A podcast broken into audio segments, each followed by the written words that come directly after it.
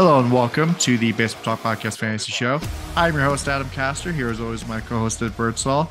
Mr. Birdsall, did you miss me? Hey, hey, hey. How's it going? It's going. Happy uh happy draft week. The first first podcast that I've recorded this week where I actually have uh, company on this on this program. Well, that's nice. I feel Yeah. like it's hard to talk by yourself. Um y- y- you have to have you have to have this uh I, kind of look at it as if you were younger and you had like an imaginary friend that you talk to. It's kind of like it's kind of the same thing. I guess so. I mean, I guess, you know, sports talk radio, they do it all the time for way longer, but at least they have callers occasionally. But yeah, it's a it's a it's a skill for sure. No, you are talking You are definitely talking into a void, but at the same time, you're also talking to a person that falls asleep every night listening to his own voice. So I I, I am not kidding. I I know. That's the most bird thing I've ever heard in my entire life. what is going to put me to sleep? Silence or my own voice? What's more soothing than that? I don't know. Sometimes I watch like YouTube videos. There's like this this uh, video game reviewer that I don't know what it is about his voice that puts me to sleep, but it does in like the I- best possible way. I just put I just put the timer on, put the episode timer on, know that I got most cases I have about an hour of whatever I'm going to listen to and just put the episode timer on. Boom, done and just turn over and I listen to myself myself uh, talk and I'm asleep within 10 15 minutes and it's it's magical stuff. Now I've met both extreme ends of the spectrum, where people who absolutely despise the sound of their own voice, and somebody who goes to sleep to the sound of their own voice. I, I I will remember the first time I ever I ever heard my voice through through like actually recorded and then and then like having to go back and listen to it. it that was a traumatizing, harrowing experience. It it really was. It was so bad. But Well, then, but then, but then you get better. Then you get better, and and and you're able to listen to yourself and say, "Oh, okay, good." I don't come off as a babbling idiot. I I, I have some passion and some uh what's the word that I'm looking for? Uh, I guess bravado. I guess is the word that I'd be looking for. Uh, I pack I pack a real punch when I decide to open my mouth. Yeah. Um, some would agree I with that. Some would agree more than others with that statement. Well, some I mean, would go wish I just didn't open my mouth at all. And to those people, you know what I say to those people, Adam? Those people can go fuck themselves. uh, you definitely have a lot of what's this word I'm looking for? It starts with a C. It's not charm, Charisma. It- charisma. That's it. Yeah. Charisma. That's, You have a lot of charismatic. you have a lot- yeah, I'll take that. Sure. Yeah. You know, I hope that nobody finds like the old audio files of the high school radio shows that I did, um, and then use them to blackmail me I will because pay. I will pay significant money to have those. I don't know where they are. They're on like a hard drive somewhere. I, I, I, I would legitimately pay a boatload of money to hear those. They were they were not great. Oh, I, I can tell you. I can tell you right now. Listen, they exist. The required radio fantasy show. Those those episodes that we did, especially early on. Whoo, those Yeah. were brutal. I know. Those But were we fucking brutal. we're better now. Thank God. I hope so. I fucking hope so. Oh my god, those We- were so bad. oh Well, you know what they- god. You know what they say? Every creative hates everything that they made three years ago. Listen, Adam. Those things were released probably now what five years ago, Yeah, it was like the 2017 season. something like that. After Okay. that, yeah, All right, so we'll we'll just say five years, right? They were bad five years ago. They're still bad five years now. I know. They- they- they- they- They're they're they're brutal. They're Yeah. very bad. They're very very very bad. But now I think we are uh, much more uh, much more uh, adapt to the whole uh, uh, audio storytelling genre that Yeah. we The- uh, that we've that we've chosen for ourselves. The one thing I I do miss about those shows is that we were in the same room and not like over Zoom. Ladies and gentlemen, I would like it to be put on the record that Adam does in fact miss me. I want that on the record. I want that put in stone. Thank you very much. So whatever I say and Adam rolls his eyes, that's all bullshit because he he does he does he does miss it. I do enjoy your company. Oh, why? Thank you so much. I enjoy your company too. There, sweet cheeks. Yeah, I no, it's, it's just better uh conversationally when we're in the same room as Sure. each other. Sure. I mean, I- don't do any any like podcasts or anything with people that are in the same room. I've not done a podcast in the same room with somebody since probably you. Quite honestly, Probably. quite honestly, my my my life just revolves on just Zoom and other recording platforms. Yeah. Some anyway. some I honestly, I, some I just I don't even get to see faces. Some it's just audio, where that is just like. That's even weirder. That, that's hard. That's really difficult because it's hard to like judge audio cues, uh, or even like when somebody's done talking, and when you can jump in. It, it's tough. It's definitely tough. It's really tough. It's really, really, really tough. I hate it. I hate it. But you become you become more uh, more trained, more trained, definitely. Yep. Well, anyway, enough of that. We have some bold predictions for the uh, NFL draft on Thursday. We already had a huge trade that Bird talked about um, yesterday with Aaron Rodgers. Aaron Rodgers on the Jets. Oh my God. I It's told you finally it's going to happen. I told everybody of this podcast that listens it's going to happen. Well, I mean, I figured it was going to happen after he said that his intention was to play for the Jets. No, the Packers had to play hardball, and they did. Honestly, it's not that bad of a return. No, no, it's a win-win. It's a win-win.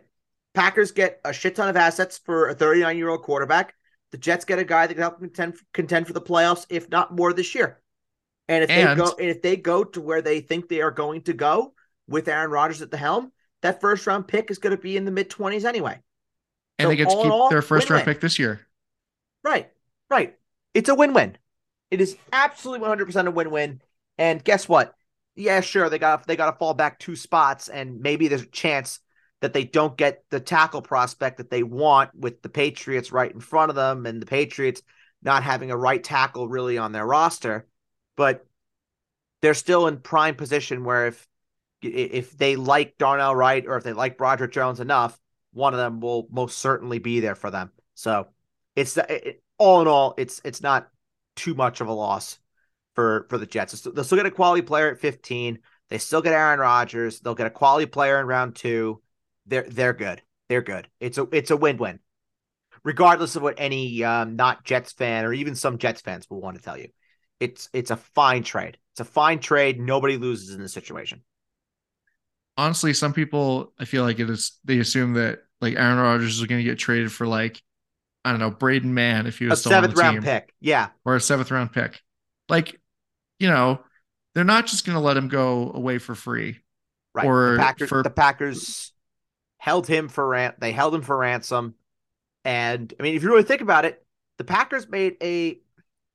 I know people say what they want to say about it, and I, and I and I understand why he left, but the Packers did choose Aaron Rodgers over Davante Adams in in in in many in many cases. So they had to make it at least worth their time some way somehow. And I know that Adams wanted to play with Derek Carr and and, and all of that. But say they don't pay Aaron Rodgers, so they trade Aaron Rodgers and they give Davante Adams more money. Davante Adams still probably in Green Bay. Yeah, but I feel like well that would be great for Jordan Love because honestly, I don't know how he's going to look with the uh, lack of weapons in Green Bay.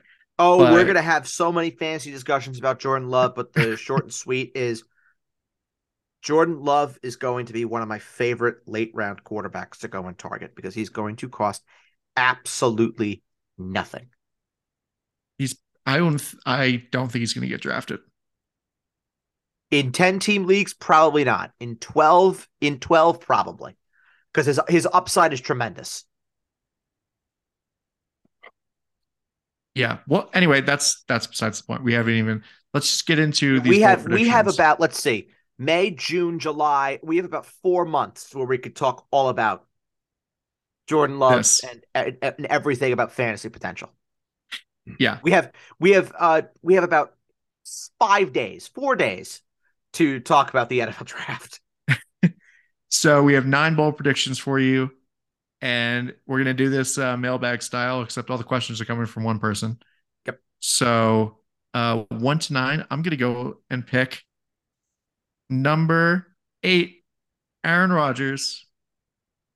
So my the first bold prediction that I have is the Kansas City Chiefs are going to trade up from number 31 to get a wide receiver. Now, they have obviously held private workouts with Zay Flowers. He is one of my favorite receivers on the board this year. The thing with the Chiefs that I that I just get a little wor- a little worried about is that I don't think they have enough at the receiver position right now. And they obviously lost Juju Smith Schuster in free agency. They and have Mecole to get, Hardman. Yeah, exactly. Mecole Hardman as well. They have to get an outside number one for Patrick Mahomes. And I say need to. Patrick Mahomes just makes guys better. But Zay Flowers, they called Zay Flowers in. They had him fly to Houston to do a private one on one workout with Patrick Mahomes. That definitely signifies there's a ton of interest there from the Kansas City Chiefs. And what I've what I've been told is that the Chiefs have been actively scouring the receiver market. Um, I've been told that Zay Flowers is in the running. I've heard both Tennessee receivers are in the running, Cedric Tillman and Jalin Hyatt. Those are two the Chiefs are definitely looking at the end of round one. But if the Chiefs are going to move up from 31 to get into the mid 20s, if not early 20s for a receiver, Zay Flowers just feels like the most logical fit for them, given that he is probably the most Tyreek Hill esque out of all of the receivers. I know Jordan Addison is another favorite, consider, but he's definitely more of your out and out slot guy. If you want to put Zay Flowers on the outside, you definitely can. That's where I see him being uh, at his best. And that's where I think the Chiefs will definitely want to utilize him. And he steps in, he steps into Kansas City right away and he becomes a immediate fantasy asset for the Kansas City Chiefs. And I'll plug in actually another bold prediction that I have. This was actually the next one that I put on the list was if Zay Flowers does go to Kansas City, Zay Flowers will be the best num will be the best rookie receiver out of all of them in fantasy this year. Wow, that's saying a lot. And honestly, I don't think I'm limiting that to just Kansas City. I think you could make a case that if he were to go to, I have in my mock going 23rd overall to the Minnesota Vikings. He goes to the Vikings and he's next to Justin Jefferson. Holy smokes. I would absolutely, absolutely love that. So I think I'm pretty much in the camp that I'm just all over Zay Flowers, and I absolutely adore the kid. Well, that is uh, very evident. yeah. With it, with that, I don't. That's kind of a. I mean, listen, I don't. I haven't done like too much research with the uh with the draft and everything. You haven't watched. Know, you that... haven't watched thousands of hours of tape like I have. No, no, I haven't. Yeah, I, I'm. I'm definitely north of a thousand. Yeah, that's that's a lot. Bad. But the Chiefs do need a receiver. I mean, listen, we know that Travis Kelce is amazing and he can break out double teams. But if they don't get a receiver, they like teams are just gonna be like, okay, if you stop Travis Kelce, um, that's basically it. That's all she wrote. I mean, there's Isaiah Pacheco there, but he's not a receiver. Um, I don't know. The Chiefs, if they don't get a good receiver, they're at risk of being one dimensional. I disagree. There's no such thing as one dimensional with the Kansas City Chiefs. I know, but like, there's, there's no some... such thing. You, you and I could be playing receiver for the Kansas City Chiefs, and we'd still find they'd still find a way. It's like uh, playing with Wayne Gretzky and playing uh, right. on a line with Wayne Gretzky, and right. It's like being Connor on a line McDavid. with Gretzky, being on a line with McDavid. You're gonna get some points somehow. Yeah, and it's it's the same thing with the Chiefs, but uh, Zay Flowers feels like a very logical candidate there. They like their speedy receivers. Um, and then of course the Tennessee guys, uh, Tillman and Hyatt are two that I would also keep uh, keep an eye on. Um, I had the Chiefs mocked as taking Myles Murphy, the defensive end out of Clemson, but this is also in a mock where there are no trades. But if there is a team that I could see trading up at the back end, I think Kansas City definitely makes a ton of sense, given they are masters at doing it. Most notably when they moved up to ten to take one Patrick Mahomes. Yes. All right. So how many do we are we still do we still so we have left? eight and eight and nine are gone. Eight and okay. nine are gone because I, I combined the two. Okay. All right, number five, David Wright. All right, so number five. This is this is my Cowboys one. Okay. Uh, the Dallas oh, Cowboys. Here it is. The Dallas Cowboys do not take a pass catcher in round one. So I sh- I should preface this by saying these are both predictions of things that I think could happen, not that I think will happen. Because in my mock at 26 overall, I have the Cowboys going with Michael Mayer out of Notre Dame, the tight end, a do it all tight end, can block, can run seamless routes, catch any ball. He's a complete tight end. He is probably, and we t- I talked about this with Jake on the mock draft show on Monday that the the comparisons of of Dalton Kincaid being better than Michael Mayer might be a little bit of a stretch, just because I feel like that they are two of the same. If anything, Michael Mayer may be the more complete tight end out of out of the two. Dalton Kincaid is just a little bit more flashy. The tight end out of the Utah Utes, go Utes. Sorry, they're Yep. not the sorry they're not the Cougars, Adam, but Utah is Utah, I guess. Um, well, it's just 42 miles north of where I am in Salt Lake City. Okay, so so okay, so it's close enough. Um, Yeah. but my thinking with this one is obviously the Packers moved up with the trade of Aaron Rodgers. I have the Packers still selecting Dalton Kincaid at at number 13. I then look at where where else tight ends could potentially come off the board. I look at number 16 with the Washington Commanders. I look at number 18 with the Detroit Lions. I look at number 20 with the Los Angeles Chargers. I look at number 23 with the Jacksonville, excuse me, number 24 with the Jacksonville Jaguars. For some reason, I had to break the fourth wall here. So my mock, they have it on Fantasy Pros. For some reason, the system is completely glitched that when they did the trading today, it decided to take all the all the picks at 20 and below and completely move them up one. Why that happened, I have no fucking idea. But it is confusing the hell out of me. So I apologize. I'm going to try that again. So I have the Packers taking Dalton Kincaid at number 13. Other teams that could use a tight end Washington at 16, Detroit at 18, the Chargers at 21, the Jacksonville Jaguars at 24. Those are all before the Dallas Cowboys. I've heard that the Cowboys have done preliminary checks on Quentin Johnston. I don't think he's going to be there, even though I'm not the biggest Quentin Johnston guy. So then what are you kind of left with if there is a run on pass catchers in between, let's say, 16 and 25? Where does that leave Dallas? Well, if that does happen, you could then have Calijah Kancey, the defensive tackle out of Pitt, who many have compared to Aaron Donald. He could become an option. You have Darnell. Wright, the tackle out of Tennessee. He becomes an option. Dallas does have a bit of a hole on the offensive line. It's more interior, but you could always push one of Darnell Wright or Terence Steele inside, and you could have Darnell Wright play either tackle or guard. That that could also work out as well. Jahmyr Gibbs could become could become an option unless you want to consider him a pass catcher. I necessarily wouldn't. I think he's a running back, but to each their own. But the other avenue that I could definitely see the Cowboys going down is potentially linebacker with either Jack Campbell out of Iowa or Drew Sanders out of Arkansas. Drew Sanders, I think, fits this defense with Dan Quinn more than Jack Campbell does because Drew Sanders definitely is that sort of uh, Swiss Army knife that you could play in so many different positions, is very scheme versatile.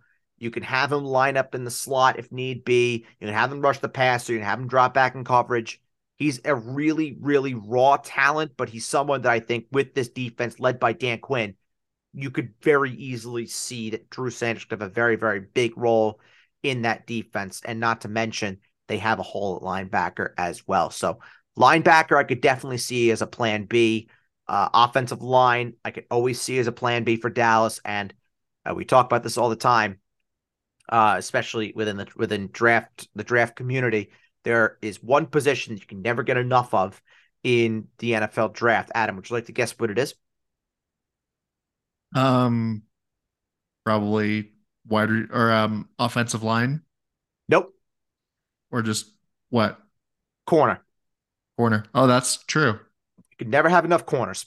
So, and there are plenty of corners that that could be had. I mean, just not in the first round. I mean, I just don't I don't see this personally working out this way where I don't have a corner going after 22 overall. Uh, but these, these are leaving out guys such as Emmanuel Forbes and Kelee Ringo out of Mississippi State and Georgia uh, together. Those two could definitely come into play uh, for Dallas as well if they just want to just go crazy and just really, really upgrade in, in the secondary. So while I think Dallas will have the opportunity to take Michael Mayer, there are other needs on the board for the Cowboys, and some of those positions I think could def- could definitely be filled. I also think that linebacker. I talked about this throughout the process. We talked about this in the, in the mock draft show with with with Jake. I think the real window opens up for the linebackers. Buffalo has that need for the linebackers at 27 now that Tremaine Edmunds is no longer in town. But I think the real window for the linebackers is really going to open up in round two, where I think that's where we see a lot of those linebackers uh, go, like like the aforementioned Jack Campbell, Drew Sanders, and then Trenton Simpson, Jake's number one linebacker in this class. Well, I'll tell you, the Jets could probably because you could use a linebacker or two um, on their team for sure. Yeah. Um, I'd be interested though. Speaking of the running backs, I mean, maybe this is. You know what? Actually, I'm going to not say anything because I don't want to spoil any of your bold predictions that might involve one of the running backs. Save save that thought. I will save that thought. I do. I have. I have a couple of running back uh bold predictions here. So write that write that down or save it for a rainy day. I will save that because it will okay. be coming. It will be okay. coming. I promise. All right. Um. So five, eight, and nine are gone. Five, eight, and nine are gone. I'm gonna go with. Hmm.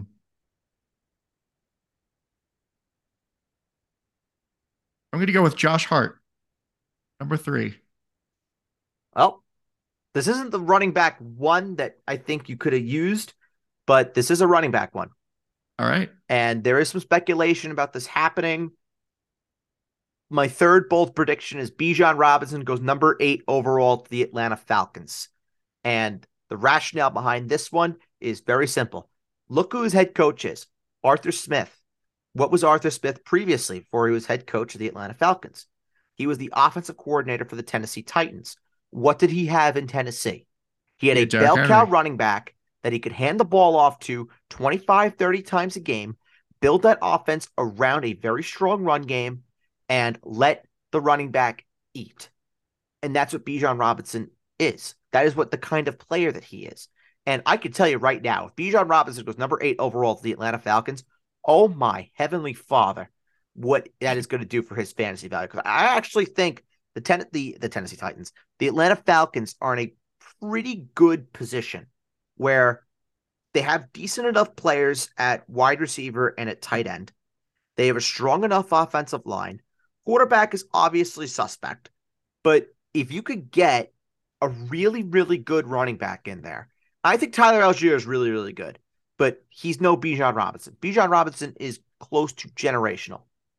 If you can get Bijan Robinson in there, and Bijan Robinson becomes the the real focal point of that offense, and you can kind of mask some of the flaws around Desmond Ridder, and you, then you continue to build around Desmond Ridder and you continue to improve on defense. Because I, I genuinely think, and I said this during the mock as well, that the Falcons, their number one need more than anything else is they have to improve in the sack department. They were dead last last year in total team sacks. They've done that already in free agency. They brought in Bud Dupree. That solves one side of their defensive line issues. They have to address the other.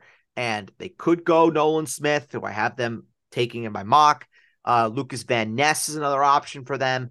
But Bijan Robinson just could really open up such a new dimension to this football team and give Arthur Smith really what he wants. And that's a guy that he can hand the ball off to a shit ton over the course of over the course of the season.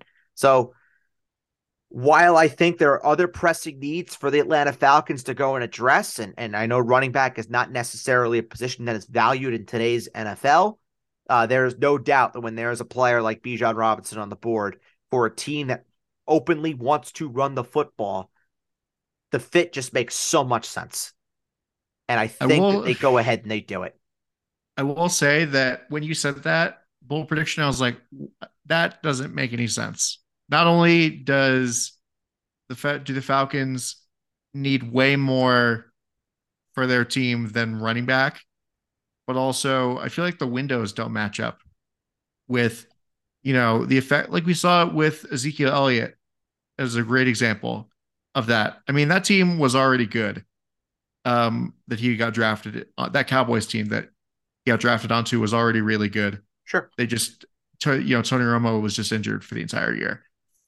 But the Atlanta Falcons were terrible and they're in a rebuild. Um, and I feel like getting a running back in the first round just wouldn't really help that. But I mean, your argument does is convincing. I just don't and I know this is a bold prediction. It's not like you're saying that this will happen, but I just don't think that the Falcons will go that way. Out of all the bold predictions I do have on this list, I think this is the most realistic that could happen based on things I that I've heard and based on things where if you really think about it, they do make a ton of sense. But let me ask you this. Yeah. Looking at the NFC South, is there a clear is there a clear favorite in that division? No, it's really winnable. Yes. I mean, that, that, unless the Buccaneers yeah, I mean the Buccaneers maybe. Like eight wins could win that division. Probably less. Maybe less. Honestly, honestly, that, that that's not that's not that outlandish that less than eight wins could potentially win the division.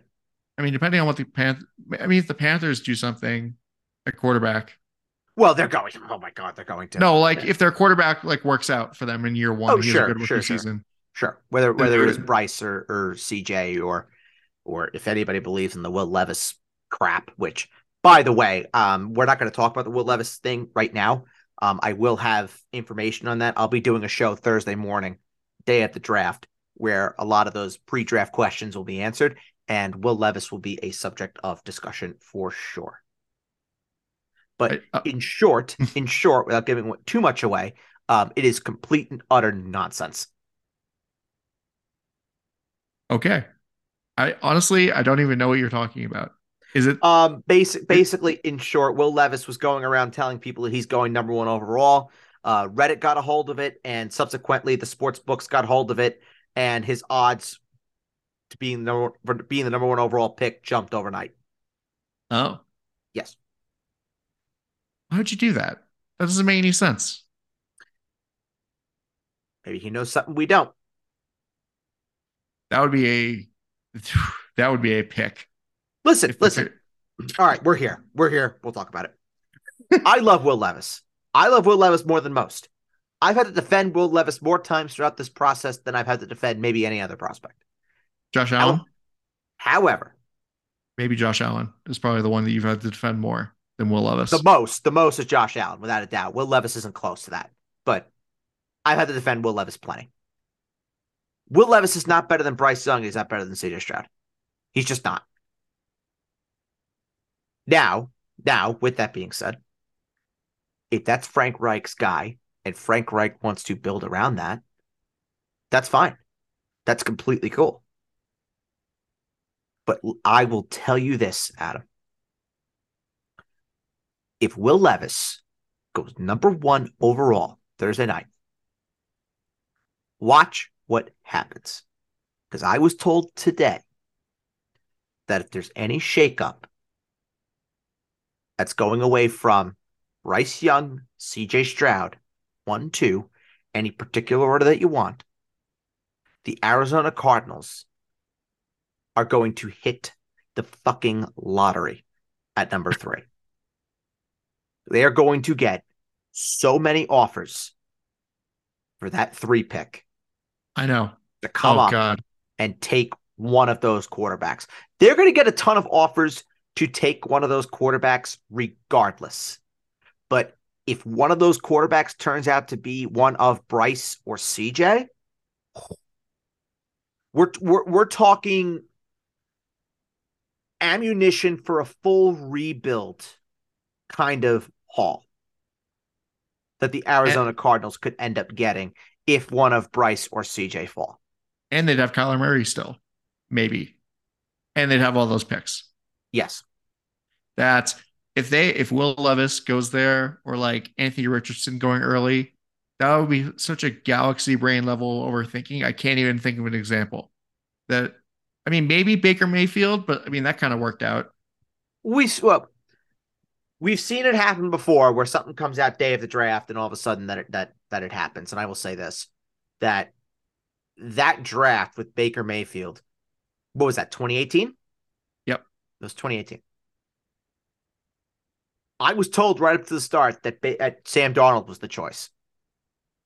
That is that's what I heard all the way up to the start was that it was yep. Sam Darnold And that report was wrong. So I've been wrong. I've been wrong before. But everything that I'm hearing is still that it is Bryce Young. We did a mock with Jake, the three of us, and we all picked Sam Darnold going first to Cleveland. I thought it was the most slam dunk pick imaginable. Yep. And it turns out that Baker Mayfield probably was better than Sam Darnold, for being quite honest. But it just so happened that he wasn't the best quarterback in that draft because that was some other guy that I really should have had stronger convictions about, and I should have said that he was going. She should have gone number one overall. Yeah, I mean maybe like 2006 with like Mario Williams going first overall over Vince Young. That's probably a bit. I mean that kind of worked out a little bit. Also, I was going to say that worked out for, great. That worked out yeah. great because Mario Mario Williams is one of the best players in Texans franchise history. Yeah, I mean, well, I mean, in like 20 years, 21 years of Texas franchise history, but still. Yeah, sure. Anyway, sorry, Texans fans. Um, but that listen to the show, maybe. But yeah, that would just be a colossal overthinking on the level of the uh, on the part of the Carolina Panthers if they do that. Because that yeah, it just wouldn't I don't know. I would be shocked. And I I will leave it at that and I'll have I'll definitely have more information about it on Thursday. I I I know I'm talking to uh to some scouts tomorrow and I will uh I'll definitely have more information ready to go for for Thursday morning, but as of right now, I would be absolutely stunned if Will Levis is the guy at number one. And I would then say to to everybody, get your popcorn ready because the the windfall from that would just be whew, my oh my. Well, te- I mean, the Texans would be like, "Wow, we didn't even have to do anything, and we we stuck it to our front office, and we got the quarterback that we wanted." Correct. Correct. Uh, that would be a win-win. Uh, it would be. Okay. It would be a huge. So win-win. yeah, so nine, eight, seven, and four or three are all gone. Three, five, eight, nine.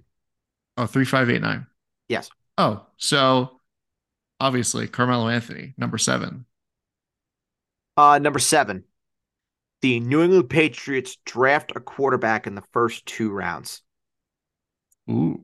This I is probably that... the most this is the most bold one because obviously Bill Belichick does not have a rich history of drafting quarterbacks early. But there are obviously questions in New England surrounding Mac Jones, whether or not he is the guy. There's ever growing pressure within the Patriots organization that they have to put together a product that is capable of going back to the playoffs and contending sooner rather than later. And In I that fucking that, division, they're gonna get. They're that's gonna get the well, that's the point. That's the point. Is there has to be a quarterback that, that uh, can be good enough to be in these potentially high scoring games with the Jets, the Dolphins, and and and the Bills. And is Mac Jones that guy? I don't think that he is.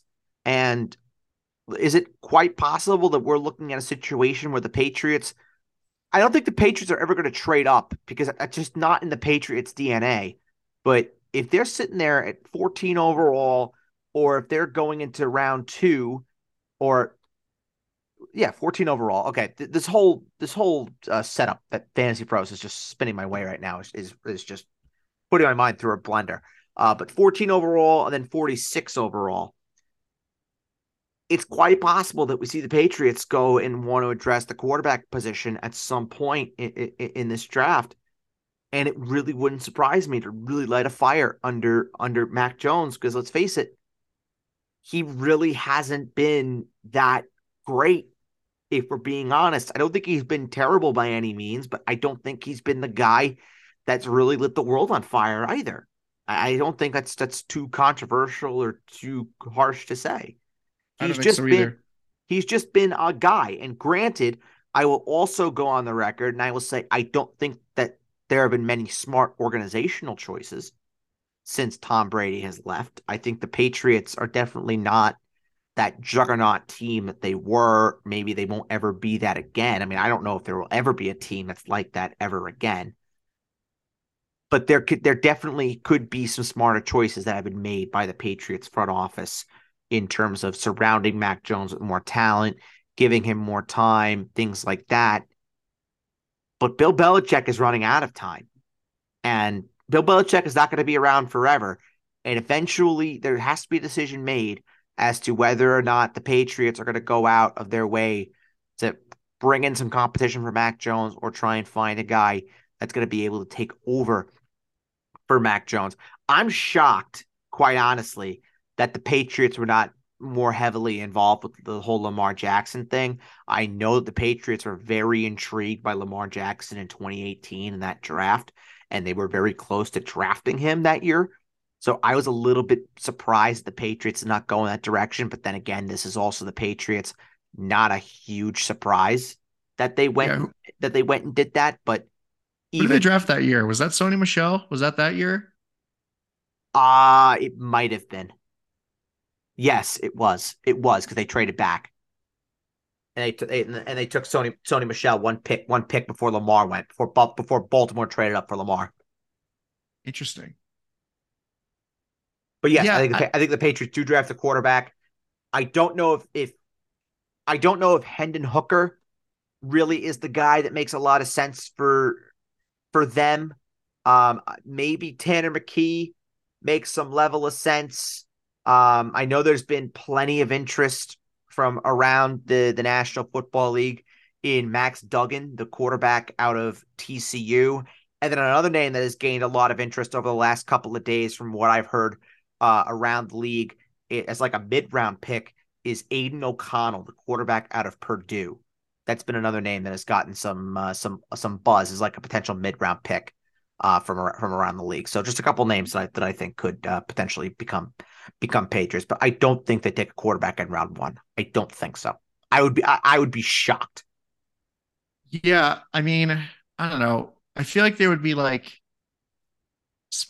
I wouldn't even say spinning their tires, but if they pick a quarterback, they just be putting if they pick a quarterback in round one or round two, and then they don't address the peripheral, uh, the periphery of their team, then you know you're not you're still not getting a good enough evaluation of the talent of that guy because he isn't in a good spot, um, and in the same spot as uh, as Mac Jones would be. Where I mean, I wouldn't be surprised if they. I wouldn't be surprised if they waited because that's the the Patriots trademark where they wait till like the fifth round or sixth round to get a guy. Right, but, and they, they they they have a ton of holes. The Patriots they they need a corner. They could probably use a safety at some point. They they'll never go go wrong with drafting as many um, defensive linemen. Uh, they need they need a right tackle desperately because they don't they don't have one on the roster. They need uh, more they could, receivers. Yeah, they need more receivers. There's a lot this team does need, and they, they, there are a lot of needs that the Patriots have to go and explore uh, in in this draft, which is why again I think this this is probably the most bold one that I have on here, um, because there are a lot of needs the Patriots have to have to go and address in this draft, and I just don't know if spending a, a premium pick in round one or round two on a quarterback is the most wise thing to do. But this all comes down to Patriots winning way, winning culture. What do they have to do to get back to potentially winning and competing? One of the things they could do is getting away from Mac Jones. I mean, part of it is I feel like if they try and fill those holes with the draft and it's like, okay, our team is better now, a lot better now than it was last year. Let's see how Mac Jones, if Mac Jones still doesn't succeed, you know, he's going into his third year. Like, let's be real. I mean, he wasn't like, you know, Zach bad or anything like that. He was still okay. He brought them to the playoffs in his rookie year. Um, but like having a realistic evaluation with better players is something that will go a long way with New England. And you know, you know me, I would I want nothing more than to see New England fail. But like, you know, it's I feel like they'd be pulling the chute too early if they draft a quarterback, especially in the first round or second round. To replace We're going Mac into Jones. year three, though. We're going into year three with Mac Jones, and I think at this point we kind of have to have an idea of what the future is going to hold for this kind of player. If we think we, we kind of know what Mac Jones enough is. or not, we kind of know what he is at this point. He's a game manager. And is that is is that guy is that kind of guy is, is that a guy that's going to win the National Football League? No. Well, not for the Patriots. No. Not for the most successful franchise in the history of the National Football League. In the in the modern Super Bowl era. Yeah. Because I'm sure there are some like really old Lions and Bears fans and Packers. you know Brown Packers Browns Packers. fans like, hey, listen, yeah. We won a lot of those NFL championships. Eagles. In the modern Super Bowl era, there is no team that is more successful than the New England Patriots. That's fact. Well, actually, actually, they're tied with the Steelers. The the Patriots. Maybe if you want to no. put maybe if you want to put longevity into the mix, sure. Pittsburgh, fine. No, well, I mean, I'm talking about Super Bowl Super Bowls. They're tied with six. Right, right. And that's what I'm saying. Yeah. If you want, if you want to add, you know, the Steelers have been relevant in way more decades than the Patriots have. Then yes, Sure, I, I I will I will buy that. Um, but the Patriots have also produced in this era of dominance. They've produced the greatest head coach that the NFL has ever seen, and they have produced the greatest quarterback that the league has ever seen. And they have to get back to winning ways. They have to get back to the Patriot way. And that's winning games. Because if it's not going to happen, it might have to be somebody else that does it and not Bill Belichick. I know it's a crazy thought for Patriots well, fans to think about. Listen, Bill Belichick's going out on his own terms. Let's be real here. I, am not saying that Pat, he's going to get fired. I'm just saying that Bill Belichick is not getting any younger. No, and how much not. time is Bill Belichick going to say that he has for himself, where he's going to want to go through the same old, same old thing, especially in a division where now you have three of the best teams in the AFC are all in the AFC East. Yeah, I, I, don't know. I feel like recently Bill Belichick, the GM, has not been as good as Bill Belichick, the coach, and that's Agreed. not a hot take. Agreed. That's not a hot take. Um, I don't know. It's. I feel like the Patriots are pretty patient. I don't. I. I don't know. I'm interested to see how that happens. But we have to we we we do need to move on to another another bold prediction. Um so nine eight seven three are all gone. Nine eight seven five three. Nine eight seven five three. All right, I'm gonna go with Jeff McNeil, number one. Uh, well, Adam, do you want to say your uh, your running back take? Well, I was gonna say I wouldn't be surprised if Jahmyr Gibbs doesn't make it to the Cowboys at 26 or 20, whatever pick they are. 24? Uh, 25. 25. Third time's the charm. Yeah, close enough. Uh, no, yeah. 26. Sorry. Sorry. Oh, it is 26. Yeah, yeah I don't think this stupid this stupid format on uh on on, on fantasy pros is absolutely fucking killing me. Actually, ESPN is like that too. It's like pick number 27, 26 overall. It's like how how does that make any sense? No idea. No idea. It makes it doesn't make any sense to me. Um, the Giants, they are going to draft a running back within the first three rounds of the draft. Is it that guy? I mean, it could be Jahmyr Gibbs or no, no, it will not be Jahmyr Gibbs. It's going to be someone in the mid in the mid rounds. Uh, someone like a Tyjae Spears out of Tulane, who I absolutely love as a prospect. Uh, De'Von Achane, who I absolutely love as a prospect, and even Zach Charbonnet out of UCLA. Those are three names I'm looking at for the Giants. Uh, basically, the way I'm looking at this is this. Right now, they are in a good old fashioned Texas standoff with Saquon Barkley over a new contract. The Giants don't want to sign Saquon Barkley to a super lucrative long term deal. Saquon Barkley has made it evidently clear that he is not going to sign the franchise tag with the New York Giants name on it. So they are just playing a game of who's going to blink first. And what do the Giants go out and do? They decide to put the pressure on and they decide to draft a running back. And not to mention, this is also something that the Giants have to do because at the end of the day, this is also going to be insurance behind Saquon Barkley. and someone that could be a change of pace guy with him. So I don't think that the Giants are necessarily drafting a Saquon Barkley replacement. They are drafting a guy that they can use a complement with Saquon Barkley. And if God forbid Saquon Barkley is not there week one because he's holding out, boom, they have they have a guy they can plug and play right away. Yeah, I think that's probably the, one of the more realistic uh, bold predictions out of uh, out of these out of this list of nine. And I totally agree that the Giants should look at uh, look into drafting a running back. Please God, don't draft De'Von Achane. Please God, he's one of my favorites. I I will cry, but yeah, that's that's a that's a take that I'm rolling with. Yeah. So yeah, I to go to what I said before, I don't think that Jahmyr Gibbs is going to make it to Dallas's pick. Either. I think he does. I think he does. I, I have Jahmyr Gibbs right now going 28th overall to uh, the Bengals. Ooh. Well, with the Joe Mixon thing. That's uh, influential. Yeah. thing is as far as I'll go with that. But um okay. So one, three, five, seven, eight, nine. One, three, five, seven, eight, nine. Yes, you have two, four, and six left. Two, four, and oh wow, even numbers. I didn't even that wasn't even intentional. Well done. Well, well done. Um, I'm gonna go with. Hmm. I'm gonna go with Starling Marte, number six. Oh, this is this is probably the most intriguing one of the lot. Okay. Derrick Henry gets traded during the draft. Oh my god.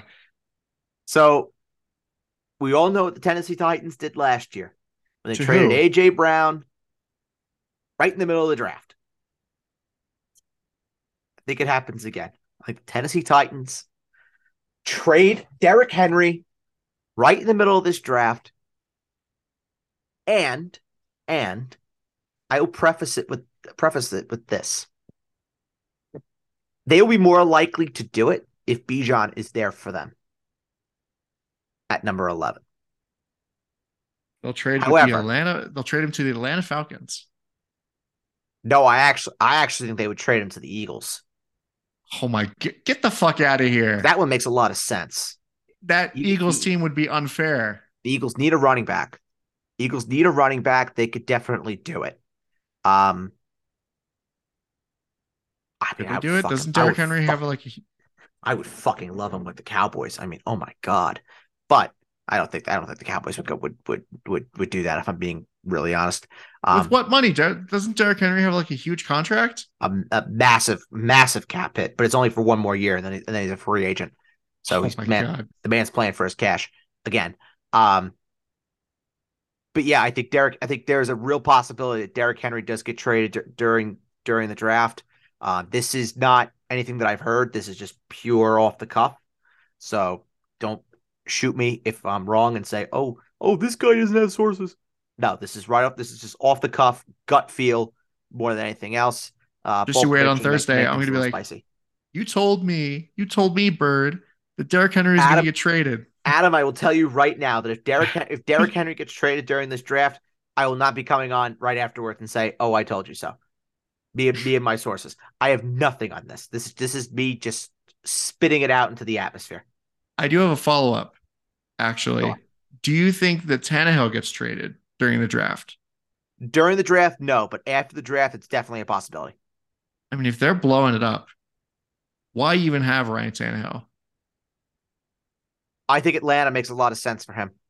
It, yeah, when you're talking about Atlanta draft, if Atlanta drafts Bijan Robinson and trades for Ryan Tannehill, that's a team.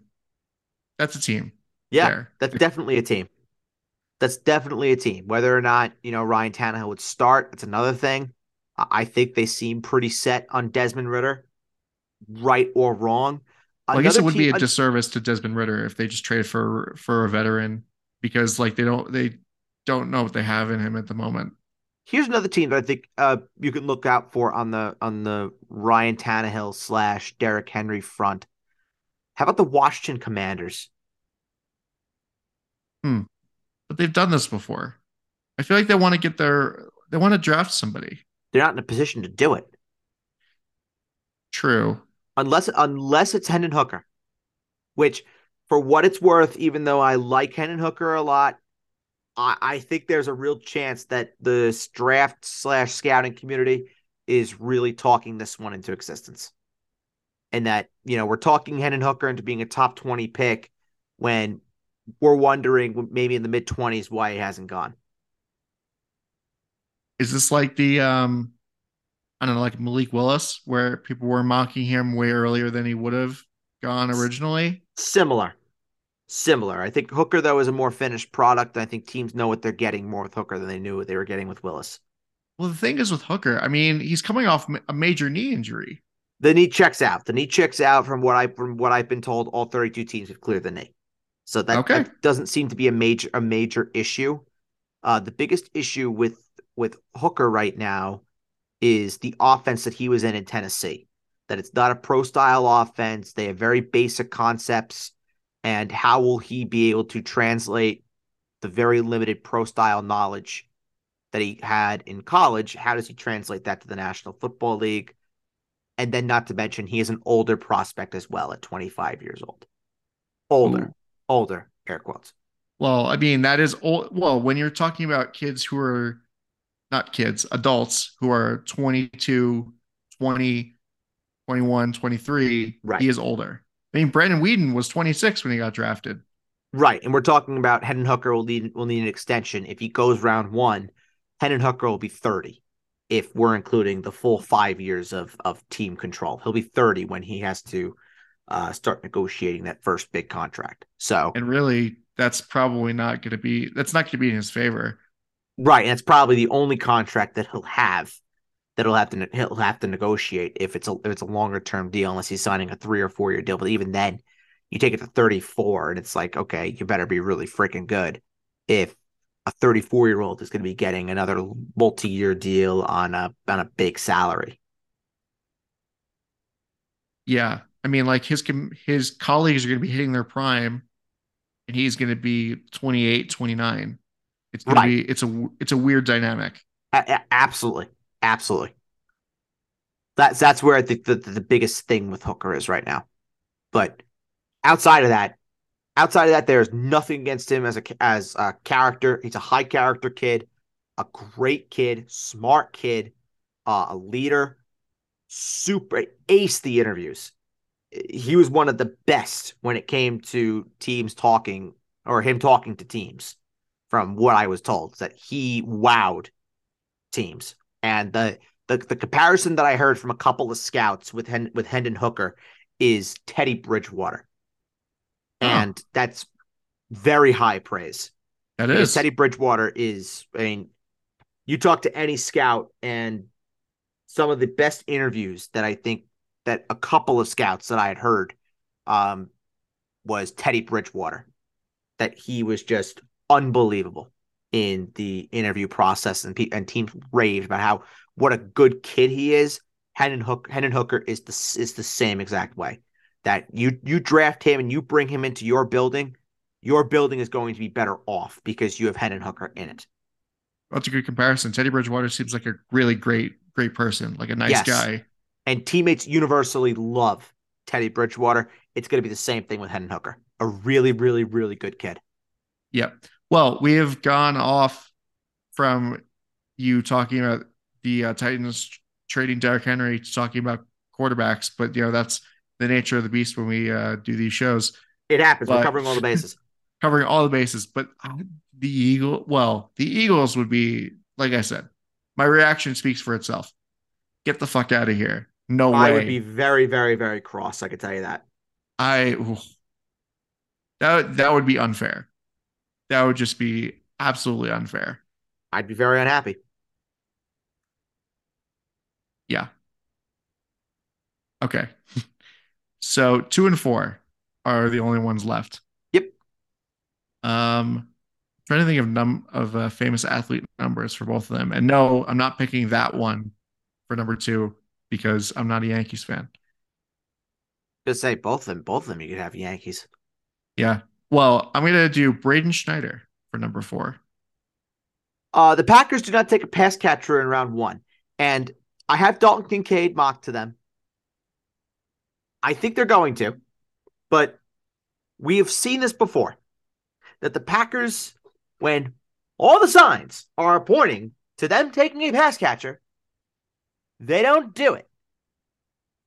Now, what I will say, what I will say to this is that the Packers have a very weird history of when they have a young starting quarterback, they do go out and they invest early picks in for their quarterback. I think the great example is the year that Aaron Rodgers was drafted. When they brought in Aaron Rodgers, they also took a tight end in the third round, a guy by the name of Jermichael Finley. Oh, Jermichael Finley. Who turned Just, who turned out to be a very, very good tight end for a long time. Jordan Love obviously is not a rookie. They're not going to be drafting a quarterback. They'll be rolling with Jordan Love. But what do what do they need to do? They need to surround Jordan Love with talent. And right now, they have nobody at tight end. They have nobody at receiver outside of Christian Watson and Romeo Doubs. They have to get somebody else in there. But this is the fucking Packers. And I refuse to believe that they're going to take a pass catcher in the first round until they do it. I'm do like, I think you... they do it legitimately? Yes, I do. But my bold prediction to really make sure that Thursday night is super spicy here on the Basement Talk Podcast Fantasy Show is that the Packers do not take one in round one. And Adam, so help them God if they don't take one in round one. I will come on here Thursday and I will unleash hell if they don't take one. The funny thing is, is that you what, and I know that this is a bold prediction, and you know you think that they will take a receiver, but it's just funny or a tight like, end or a tight or a tight end. Um, when you're like, I don't think the Packers are going to take a receiver, but here are all the arguments why they should take a receiver. I'm like, I'm convinced they should take some. They should take a pass catcher, It is and right they should. There. It's right it there, right there. I mean, listen, this is how. Well, this is how we got in this position in the first place. Is because they should have taken a receiver and they took Jordan Love. And guess what? They now have a crap ton of picks from the Aaron Rodgers trade where they can go Adams. If they, if they want and the Davante Adams trade. Yep. If they want to leap a, above, let's say 10, jump up four spots minimum and make sure that Jaxon Smith-Njigba is not in play for the Eagles, Titans, or Texans, they can get Jaxon Smith-Njigba. And you have now a wide receiver one, wide receiver two of Christian Watson and Jaxon Smith-Njigba for your young quarterback. Ooh, JSN would be fun on that team. I will I, I, I will say this. This is the, it's the most cloudy wide receiver one year that we've seen in a long time, but I I will stand with uh, the scouting community when they say Jaxon Smith-Njigba probably is the cleanest. That I do. Some agree. would say that this draft sucks. From it, a, I disagree. I disagree. I don't think this draft is a bad draft for wide receivers. I just don't think there is that out and out number one wide receiver that we see in years past. I think it's very similar in a much lesser extent to what last year's was, where you had Drake London, Garrett Wilson, Chris Olave, they were they, all three would be the number one wide receiver in this year's class because they were all pretty good. But yes, they're all they were all very good. I think these receivers are good. I think they're all good receivers. I don't think there's one that is just stand out wow. But the cleanest one and the most consistent one is is Jaxon Smith-Njigba. Well, I guess I was also talking about like the draft as a whole. This draft as a whole. It's like I, yeah, and I, I I think this draft as a whole, I think receiver is still pretty good. I think receiver is very deep. I think you're going to be getting uh real quality receivers in. Well, I mean, like every position, three, round four. Every position, I feel like I've been hearing people say, like reading on message boards and stuff, like, "Man, this draft is really weak at a lot of positions." Um, e- top end, top end, I would say I would agree with that but I think it's I think there's depth in certain areas. and it's weaker in some areas. I don't think this is the draft that you're looking at where you have super high end talent outside of outside of the likes of like Jalen Carter and, and and Will Anderson. And even then, like I, I uh, Jalen Jalen Carter is is Jalen Carter is the best football player in this entire draft, but even then he has questions. Well, you have to you have to specify football player when you say that because of the things. Because of oh, things. Oh, he, he is the best pure football player in this entire draft. Without question. Without right. question. But but everything else. Exactly. Well, well the, again, I, I, talked about this on the on the mock draft show. I talked about this uh, earlier this week that the legal issues seem to have cleared up with Jalen Carter. And now it's about performance. And we've seen this before where performances get questioned, guy gets drafted, guy turns into a beast, and people say, Oh, wait, I thought they said this guy couldn't play. Jalen Carter can wall. He just has yeah. to be in a good in a good spot where he's going to be able to do it. And even though I have him going number six right now to the Detroit Lions, I was told today that that seems unlikely that the Lions may not do that, and that that could be actually that where Seattle goes number five, and that is a Pete Carroll kid through and through. I mean, oh my god. I mean, I don't know. I wouldn't. Would you? Would you be shocked if we're stacking this draft up with 2013 as like one of the weaker ones in recent memory? Possibly, possibly. I I have heard some comps about this year to 2013 ironically, because it's 10 years, because they're exactly 10 years apart. Yeah, and and how and how there are teams that may want to accumulate assets for next year. More so, yeah, I I, I have heard that comp, but I think it's also important for for teams and and and fans alike to understand that there are still very very good players in in, in this draft. It's not a complete wash by any means. Yep. All right, two is left. Kyle yep. Walker. So, number two, the Minnesota Vikings are going to trade up for a quarterback. And this is, again, I think this is very simple. Uh, if you dig deep into the contractual situations involving the Minnesota Vikings, uh, Kirk Cousins is a pending unrestricted free agent. And obviously, head coach Kevin O'Connell, brand new to the job. He's going to be in his sophomore season as coach of the Minnesota Vikings. And I think this is a potentially a great opportunity for Kevin O'Connell to draft what would be his guy for the future of the team. In the first round, do you think? In the first round, yeah. Okay. I think that Kevin O'Connell could it could be very similar to what the Kansas City Chiefs did with Patrick Mahomes when they traded up to get Patrick Mahomes number 10. Patrick Mahomes sat the entire first year behind Alex Smith, and then the transition happened, and Patrick Mahomes is now Patrick Mahomes. I think this could be a very similar situation where the Vikings trade up for a quarterback. That quarterback sits for one one entire year behind Kirk Cousins. Kirk Cousins leaves at the end of the season, and then in 2024, whomever this quarterback is gets free reigns and has the offense to himself. I have been told that the Minnesota Vikings have done extensive homework on both Will Levis and Hendon Hooker, and Will Levis seems to really, really intrigue the Minnesota Vikings as a potential option.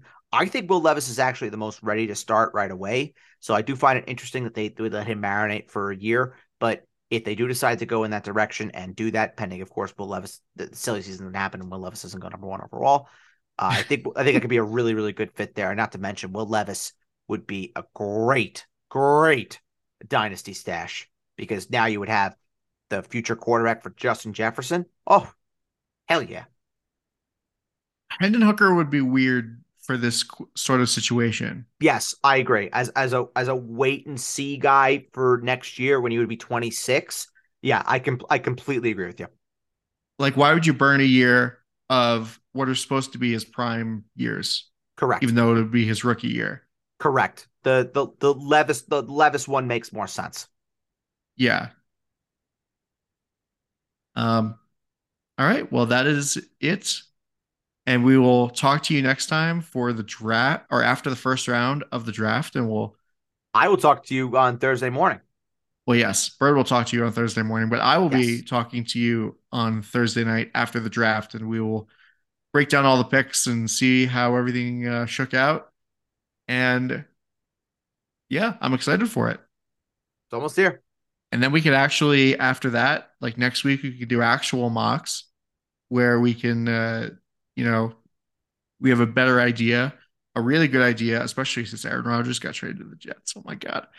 Um, now that we can really have a, a realistic estimation of everybody's value.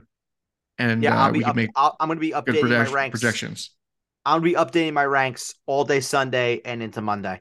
So I, I think for that for that Monday uh, show, whether it's a dynasty show that I'm going to do with Jake or we're doing a mock draft on here or whatever it may be, um, we'll have a pretty good idea of you know what of what the ranks are going to shape up to to look like. You know when we're kind of going to have the blueprint for what ranks will be as we head towards uh, head towards the summer months and head towards drafts. It'll be here before you know it. Thank God. Yep. Labor Day will be here before you know it. Although Amen. I don't want that to be here any closer because the summer is nice. It's my favorite season. Agreed. Yeah. Well, thank you for listening to this episode of the Basement Talk Podcast Fantasy Show. You can find all episodes wherever you get your podcast. For my co-host Ed Birdsall, I'm Adam Castor. We'll talk to you next time. Bye bye.